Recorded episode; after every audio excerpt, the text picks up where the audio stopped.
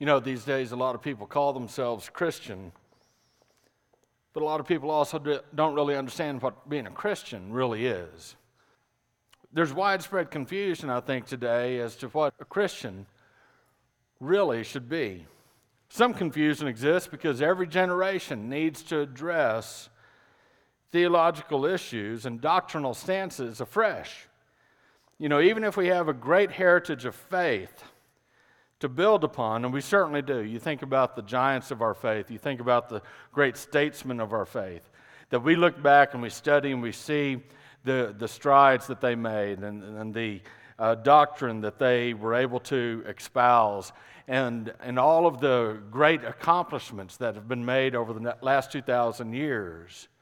Even with all of that heritage to build upon, if that heritage is not taught, well, the, the heritage is lost. And so every generation needs to come to its own understanding of what it really means to have all of these different theological and doctrinal and life issues. And one of the most important ones is, what does it mean to be a Christian? I think there's widespread confusion because perhaps our generations that we've uh, have been uh, told to teach, we've not done a real good job of teaching. And uh, maybe there's been something lost there. But I think there's also confusion because Satan is active in this world. Satan is the author of confusion. And let's suppose someone, uh, we'll call him Billy. Let's suppose a person like Billy is lost. And he doesn't know the Lord Jesus Christ. He's not born again. This person, Billy, or whoever it might be, if he begins to think, I'm a Christian, if Satan can somehow convince Billy, who's lost, to think, well, I'm a Christian, then Billy will never, ever believe that he has a need for God. He thinks that he's already good between him and God. He'll never establish the need in his own life to have his sins forgiven, to receive Christ. And so Satan has many ways to send to the lost people of this world confusing signals about being a Christian. And one of his favorite ways is to do this through mass media. The media, the press, has a way of um, of really messing, messing things up when it comes to understanding what it means to be a Christian. And when famous people make it a point to proclaim to the press, proclaim to the world, proclaim to everyone on social media that, hey, I'm a Christian, then those of us who have invested every aspect of our being in trying to actually be a Christian, and we've also invested so much effort in helping other people to become Christians, we have both a right and an obligation to seek clarity on the issue of what it means to be a Christian. And so we explore this issue, we seek clarity on what makes a person a Christian, not because we wish to criticize anyone else, but because we, really we want to judge ourselves. Judgment starts with us. And so we want to look introspectively at ourselves and make sure that we're right with the Lord and make sure that we have our own understanding and the proper understanding of what it means to be a Christian. We seek clarity on what makes a person a Christian, not because it might be a hot topic in politics or a hot topic in the media, uh, but because it's such an important topic in Scripture. And we seek clarity on what makes a person a Christian, not because this world thinks it's important. The world doesn't. The world does not care what a Christian is or, or whatever else. The world just really doesn't care. And so we don't seek clarity because we're driven by the world's desires, but rather because eternity will show exactly how important being a Christian really is. And so this is, I believe, a critical issue, regardless of whether this world sees it as such. And so today I want to illustrate the kinds of confusing messages that are out there with regard to being a, a Christian. And someone made a, a comment last year with regard to his relationship with God. And it really doesn't matter whether the person who made the comment is an actor or the person who made a comment is a musician. Uh, he happens to be a politician. And it, it, like I said, it doesn't really matter what field of life he's in. But last year, there was a, a comment that was made that I think will bring great clarity on some of the difficulties that we find with regard to being a Christian and what that actually means. And now, now I know that when I walk into any kind of a sermon, and I mentioned something about politics. I'm walking into dangerous waters, and but I want you to understand, I'm not talking about politics. I'm talking about being a Christian, and I've been your pastor long enough for you to know the content of my teaching. I, I don't teach a lot of social ills and how we need to fix social ills. My agenda is to be determined, like Paul said, to know nothing among you except Jesus Christ and Him crucified. And so my goal is to teach the whole counsel of God. And so when, when uh, Scripture addresses certain social issues, we'll address those issues. But you have to understand, and I think you do, that social issues, political issues are not the focus of my teaching. You know, the job of the church is not to win elections. The job of the church is not to get laws passed. The job of the church is to make disciples. But here's the problem. We can't make disciples if we don't even know, understand what being a disciple really is. And so even though I'm going to mention as a point of reference and illustration a certain politician, I'm simply doing it as an example. Now, I wouldn't use him as an example if he wasn't the one who brought up the issue. And so I'd, I'd ask you to look at it this way, that um, I'm not stepping into the realm of politics, but rather sometimes politicians have uh, their own way of stepping into the realm of doctrine.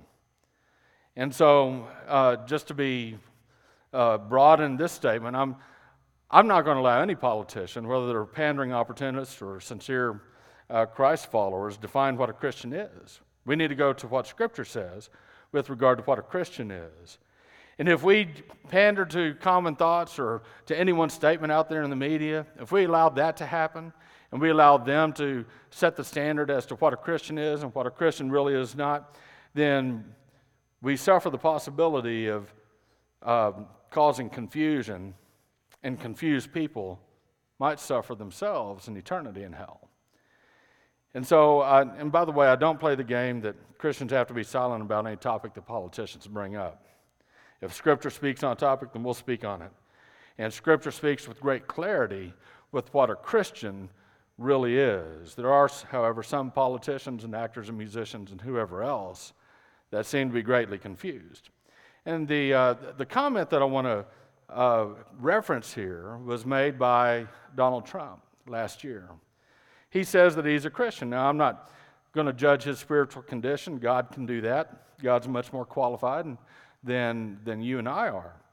But I do want to examine the content of the statement that he made. And I don't want to review everything that Mister Trump has said about the Bible or about God. For our purposes today, it doesn't matter whether he called Second Corinthians two Corinthians. Uh, I mean, it may just show that may just show that he was pandering a little bit too hard for evangelical votes, but it really doesn't get at the core issue today. In July, Mister Trump was asked this question. I think it's a fantastic question for anyone, not just politicians, but for anyone. Have you ever asked God for forgiveness? Now, that's a great question. And a uh, Christian commentator asked him that question. Have you ever asked God for forgiveness? And by the way, you know, that question may not be a constitutional requirement for presidential candidates, but I think it's a very important question for all of us, no matter what area of life we come from. And his answer was very revealing of what some people think being a Christian is. He said, and I quote, "I'm not sure I have. I just go on and try to do a better job from there. I don't think so. I think if I do something wrong, I think I just try and make it right. I don't bring God into that picture. I don't." Now, I want you to understand a couple of things with regard to politics. You know, vote for whoever you want. I mean, it's your choice. I don't think the, that a uh, president has to be a Bible scholar or even a Bible reader or even a Christian to do a good job. Um, I think it certainly helped the person if he was grounded in the faith, if he had a, a good understanding of the Judeo-Christian heritage and traditions and the foundation that we have that's built our country, made it great. But it's certainly not a constitutional requirement. But more importantly, and more to the point here, asking God for forgiveness is part of what a Christian really is. And you simply cannot be what Scripture calls a Christian if you don't ask God for forgiveness. Scripture tells us very specifically what the characteristics of a Christian are. And I want you to take your Bible and turn to First Thessalonians chapter two. First Thessalonians chapter two. We'll read today verses thirteen through sixteen. And then we'll go back and we'll look at this more carefully. Paul is writing to the church at Thessalonica. And he says, he's talking about when he came and visited them, and he's thankful to God for them. And he says these words in verse thirteen of First Thessalonians two.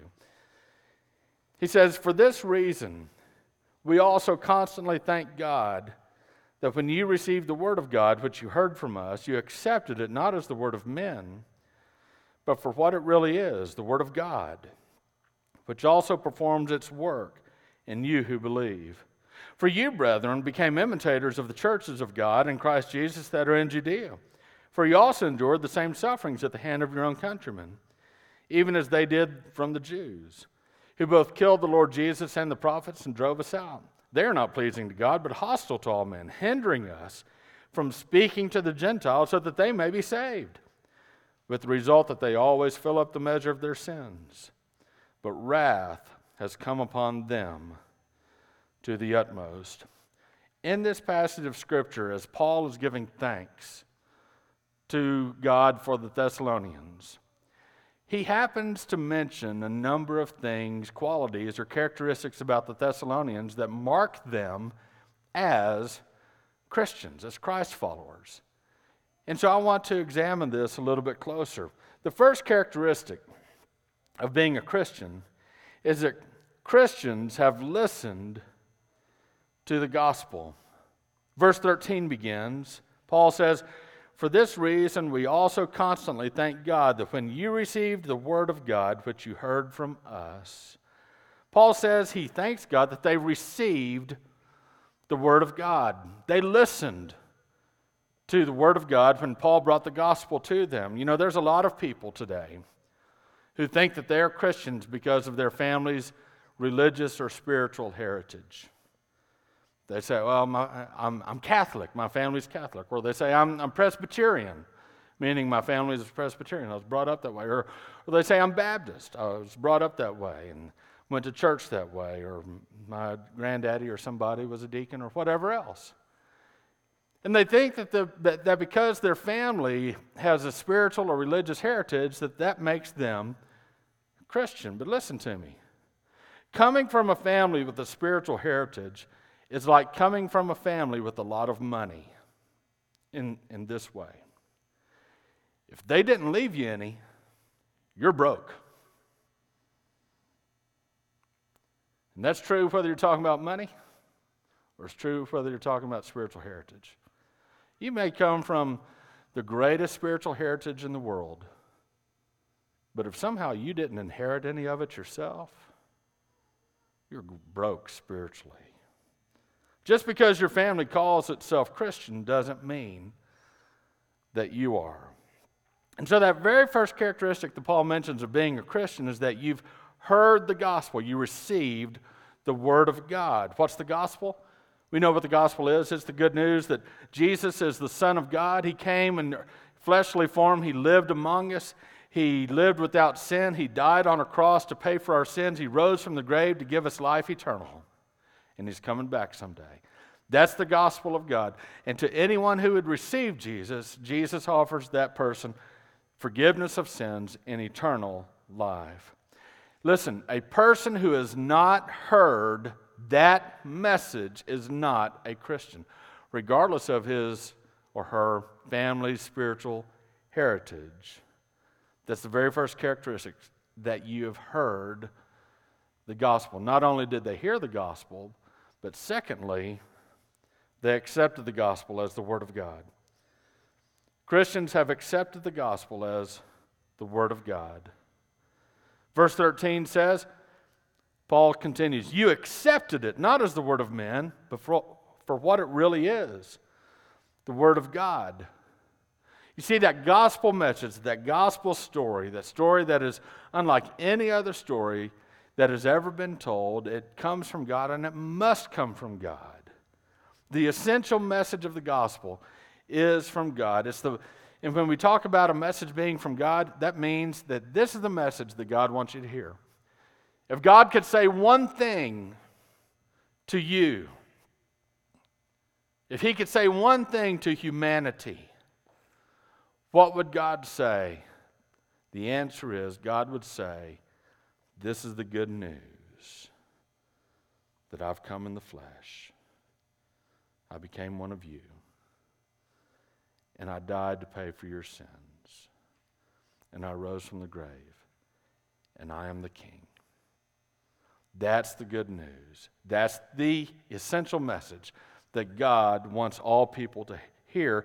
And it is the message that we must share with others. Every other message is the word of man. Every other message. Man says there are many ways to God. All religions lead to God. You just have to be sincere. Man says that.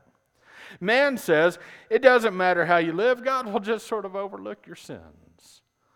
Man says you can earn God's forgiveness by being good, helping little old ladies across the street or doing whatever you can do to, to be just be a good person. Just don't murder someone or commit one of the big sins, and, and it's all good.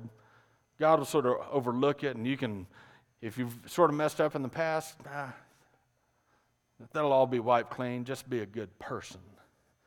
That's what man says. Man says Muhammad is a prophet. Man says Buddha is the way to peace. Man says salvation comes by having faith in God and earning your own way through your good works. Every other message is from man, but there's one message that is from God, and it is the message that you're not good enough. There's nothing you can do, but God made a way. God made a way through Christ for you to be forgiven. The gospel is from God. God says there's only one way to him. There's only one way to him. Jesus said, I am the way and the truth and the life. No one comes to the Father but through me. God says that he poured out his wrath for our sins on Jesus. In First John chapter two, verse two. We read that he himself is the propitiation for our sins, and not for ours only, but also for those of the whole world. God says that Jesus has given us forgiveness through his death on the cross.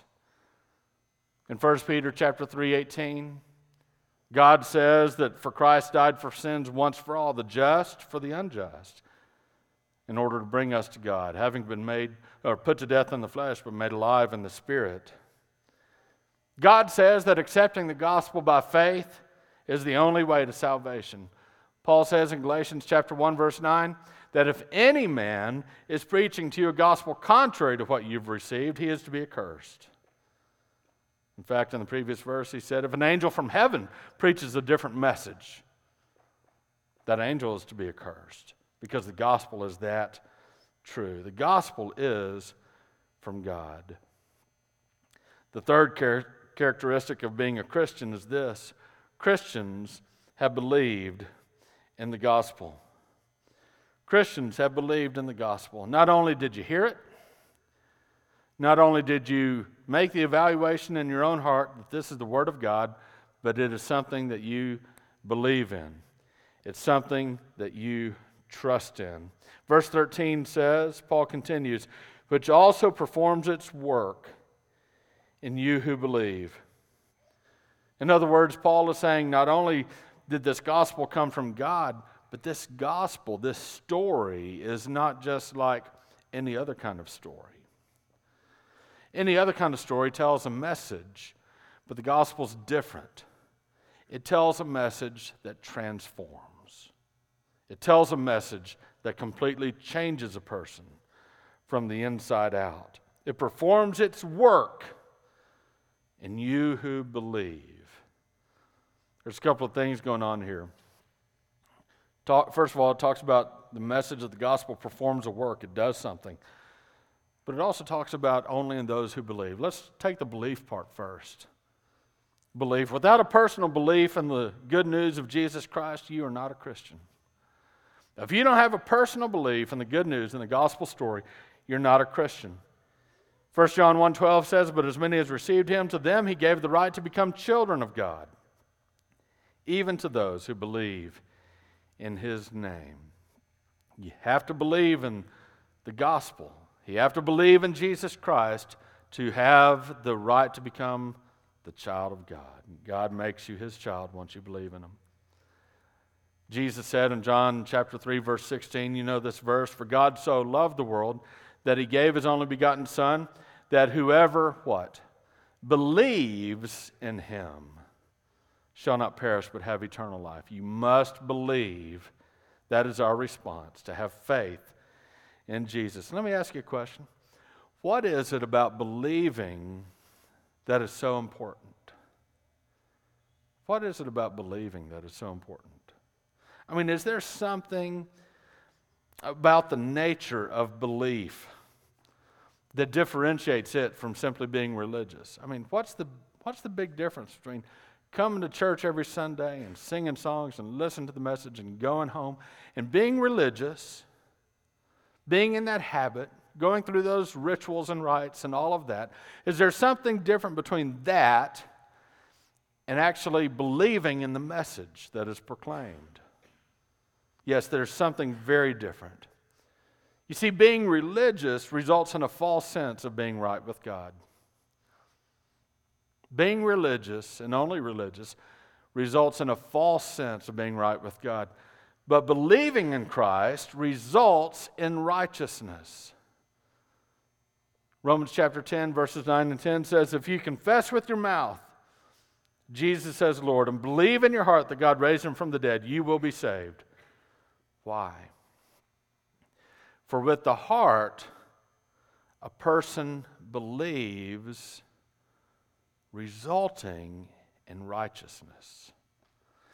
And with the mouth he confesses, resulting in salvation." You see, the Word of God is effective only to those that believe it. There was a theologian that passed away last year, I. Howard Marshall, a great man of God. And he said this. He said, "It is in believers that the Word is effective. Those who accept it as the Word of God experience its transforming power. But where faith is lacking, the Word is powerless." Where faith is lacking, the Word of God is powerless. Have you ever known someone who knew the Bible, knew a lot about the Bible, but the power of God was not upon them because they did not believe in what the Bible said?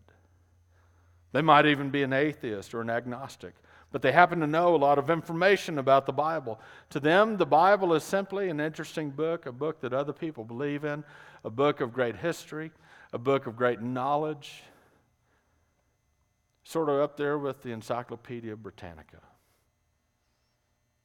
The Bible is nothing more than that to them. But to those of us who believe, what is it? It is the way, it is the means by which our lives are changed. It is how God, the Spirit of God, moves in our heart as we interact with his Word and changes us from the inside out. He turns cantankerous, mean-spirited people into loving, sweet believers in Christ. He turns those that lust after their own desires into those that desire the Word of God. He turns people who are after nothing more than money and, and, and greed and their own selfish desires, and turns them into generous people who look out for others. The Word of God is effective in our lives. There's a fourth characteristic of being a Christian that Paul mentions. Christians endure suffering. Christians endure suffering. So not only did the Word of God come to you and you heard it, not only did you accept it as a message that is unlike any other message that is out there, not the message of man, but the message of God. Not only did you believe it in your heart, but then it had its work in you so that you endure suffering. In verses fourteen and through fifteen and sixteen, actually, we read, "For you, brethren, became imitators of the churches of God in Christ Jesus that are in Judea. For you also endured the same sufferings at the hand of your own countrymen, even as they did from the Jews, who both killed the Lord Jesus and the prophets and drove us out. They're not pleasing to God, but hostile to all men, hindering us from speaking to the Gentiles so that they may be saved, with the result that they always fill up the measure of their, of their sins. But wrath has come upon them to the utmost. You see, when Paul came to Thessalonica for the very first time to preach the gospel, he quickly made his way to the Jewish synagogue to establish rapport with, with fellow Jews, for he himself was a Jew. And once he had gained their trust, he was invited to speak. And over the next three Sabbaths, Paul began to speak from the Hebrew Scriptures, from what we call the Old Testament. And he explained how the Scripture said that the Messiah would suffer, how the Messiah would die, and how the Messiah would rise from the grave. And the second thing he mentioned was that how Jesus, he also suffered and died and rose from the grave. And his conclusion was simply that Jesus must be the Messiah. Well, there were some Jews and some Greek uh, uh, believers or some God-fearing believers that heard the message and they believed in it. But other Jews and other people were unbelieving. And some of the other Jews began to fear what Paul's message was saying and the implications of it, because there was a recent persecution of Jews in Rome just about a year before, and all the Jews were kicked out of Rome. And these Jews there in Thessalonica, they began to fear that if Paul was allowed to keep preaching that there's only one king and his name is not Caesar, there's only one king, and it is the Lord Jesus Christ, that the authorities from Rome would come and persecute the Jews as well. And so they had to get rid of Paul, and they got him out of town, kicked him out, mistreated him, and Paul left. But what Paul left there was a brand new group of believers, babes in Christ, who needed a foundation, who needed encouragement. And they were at a distinct disadvantage than most believers, because not only did they face all the difficulties that young believers would face, but they also faced direct opposition from the Jews, direct opposition from the powerful uh, politicians, the Gentiles that ran the city, who did not want trouble com- coming to their area. And so these new believers in Christ, they're immediately shunned by others, mistreated by others, and Paul knew that he left them in a difficult situation. And so quickly he wrote this letter that we call the book of First Thessalonians. And Paul said to these Thessalonians how thankful he is to God for them. And he commends them for enduring persecution and not abandoning their faith in Christ, which would have been so easy to do. But in doing so, in, in staying the course and being steadfast in their faith, they were essentially imitating their brothers in Christ who also suffered in Judea at the hands of Jewish authorities there. And in verses fifteen and sixteen, Paul had some very specific and pointed comments about his fellow Jews who had opposed him. He says in verses fifteen and sixteen, "They killed the Lord Jesus and the prophets and drove us out. They're not pleasing God, but hostile to all men, hindering us from speaking to the Gentiles so that they may be saved, with the result that they always fill up the measure of their sins. But wrath has come upon them to the utmost." You know, all Christians have to endure suffering from the enemies of God. How do you identify the enemies of God? What do they do? They do these same characteristics today. They're the ones, like in verse fifteen, who mock and hate Jesus. They're the ones who mock and hate those who speak up for Jesus. Verse fifteen says that the back in that day, they killed the Lord Jesus and the prophets. They drove us out. The enemies of God today are those who mock Jesus. They are those who mock those of us who want to follow Jesus. They're the ones who are hostile to our faith. Paul says they're not pleasing to God, but they're hostile to all men. They're, they're just hateful people, and especially hateful to the people of God. The enemies of God's message are the ones who don't want us to share the gospel. They want to shut us out of the public marketplace. They want to make sure that we're quiet and we don't offend anybody with our message. Just like in that day. Why don't you just keep your message to yourself, they say. Verse sixteen, Paul says they were hindering us from speaking to the Gentiles so that they may be saved. You have people today, Freedom from Religion Foundation, that seeks to shut up any type of spiritual speech that is spoken in any realm other than a private gathering of Christians. They don't want us to share the gospel. But in doing all of this, what does Paul say about them? He says their, their sins fill up their lives to overflowing, and God's wrath has come upon them. Wrath has come upon them to the utmost. Paul was writing here to these brand new believers in Christ who had such an uphill battle. Here we are two thousand years later. We have such an incredible heritage of our faith. And yet I look and I see the situation that our society is in, and I see that we're facing the exact same battle, the exact same situation. People hostile to our faith. People opposing us at every turn, wanting us to just shut up and not share the love of Christ with anyone else. And somehow, some of us have thought, well, you know, if I'm going to be a Christian, I, I shouldn't, I shouldn't wish to offend anyone, and maybe I should just shut up. Maybe I should just uh, keep my mouth shut. Maybe I shouldn't share Christ with anyone else because it might hurt someone's feelings. But don't you understand that this was a message that Paul, even though he was kicked out of town after town, he kept going to new towns and kept sharing the gospel at great cost to himself, that it cost him years of imprisonment, cost him his very life. He couldn't shut up. Why? Because the cost was too great. If he had shut his mouth, God would have raised up someone else to be the apostle to the Gentiles. And we can't shut up either. We have the gospel message, that message that is from God. Every other message out there, every other message is not from God. There's only one message that is from God, and it is the message that you understand and that I understand. We have to be the people to share it. Who else will share it? Will the government share the gospel? Will the Y M C A share the gospel? Will politicians? Will the media, actors, actresses? It has to be you and me. We have to share the gospel. And even if you think, well, I, you know, what kind of influence do I have? I don't, I don't really uh, influence that many people. Oh, yes, you do. You have a great influence. The breadth of the influence that you have is greater than you know. You just have to be faithful and share the love of Christ and share the message of Christ in a godly fashion wherever you have the opportunity. And let God work out the results. Let God be the one who takes the seeds that you plant and grow them up to full measure.